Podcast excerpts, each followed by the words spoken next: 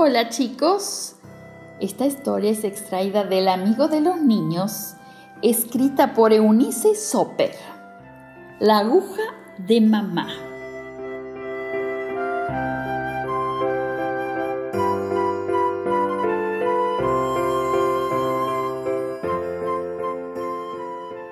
Mamá, cuéntame una historia de algo que te pasó cuando eras chica, pidió Laura. ¿No estás cansada de las historias de cuando yo era chica? le contestó riendo la mamá. No, respondió Laura sacudiendo la cabeza.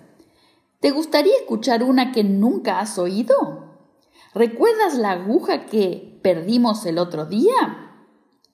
Laura hizo un movimiento afirmativo de cabeza. ¿Recuerdas que te dije que tuvieras mucho cuidado para no lastimarte con la aguja? Bueno, te voy a contar cómo aprendí yo a ser cuidadosa con las agujas. Como la mamá estaba lavando la losa, Laura se sentó en la escalerita de la cocina. Así podía secar los platos mientras escuchaba.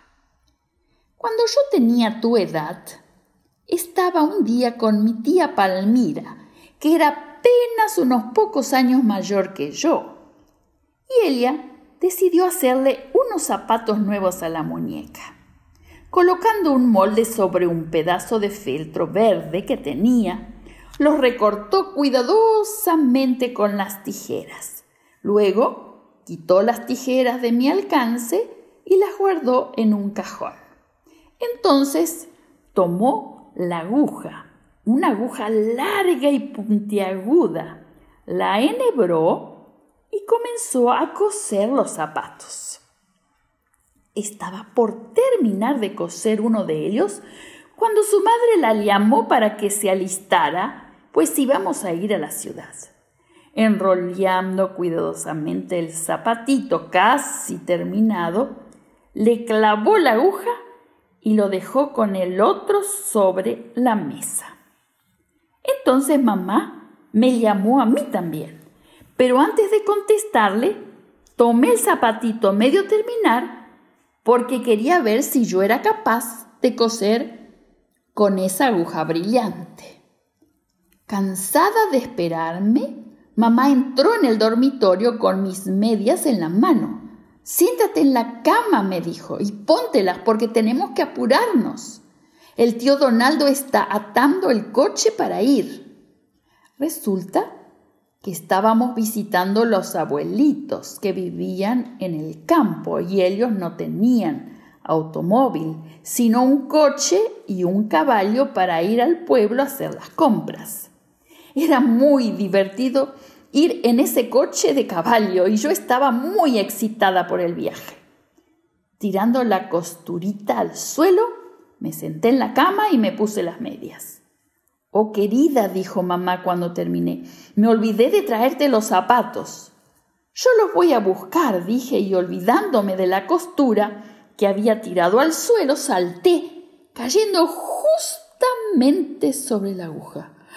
Un dolor punzante me atravesó el pie y me subió por la pierna. Yo gritaba de dolor. Mamá y abuelita trataban de ayudarme, pero la aguja se había hundido en el pie y no pudieron sacarla.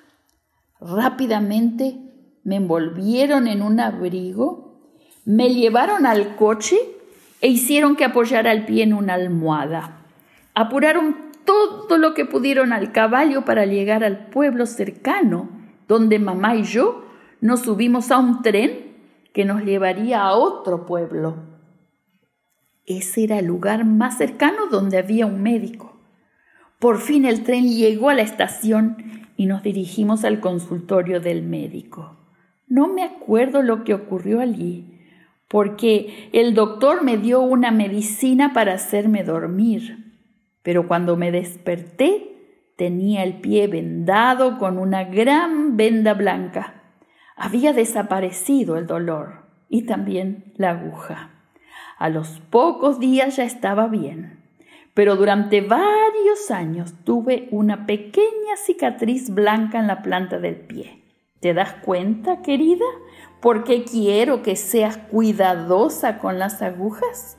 terminó la madre dirigiéndose a Laura. Oh, sí, respondió Laura. Tú no quieres que me pinche el pie con la aguja y tenga que ir al doctor. Por suerte, el otro día encontramos la aguja que perdimos.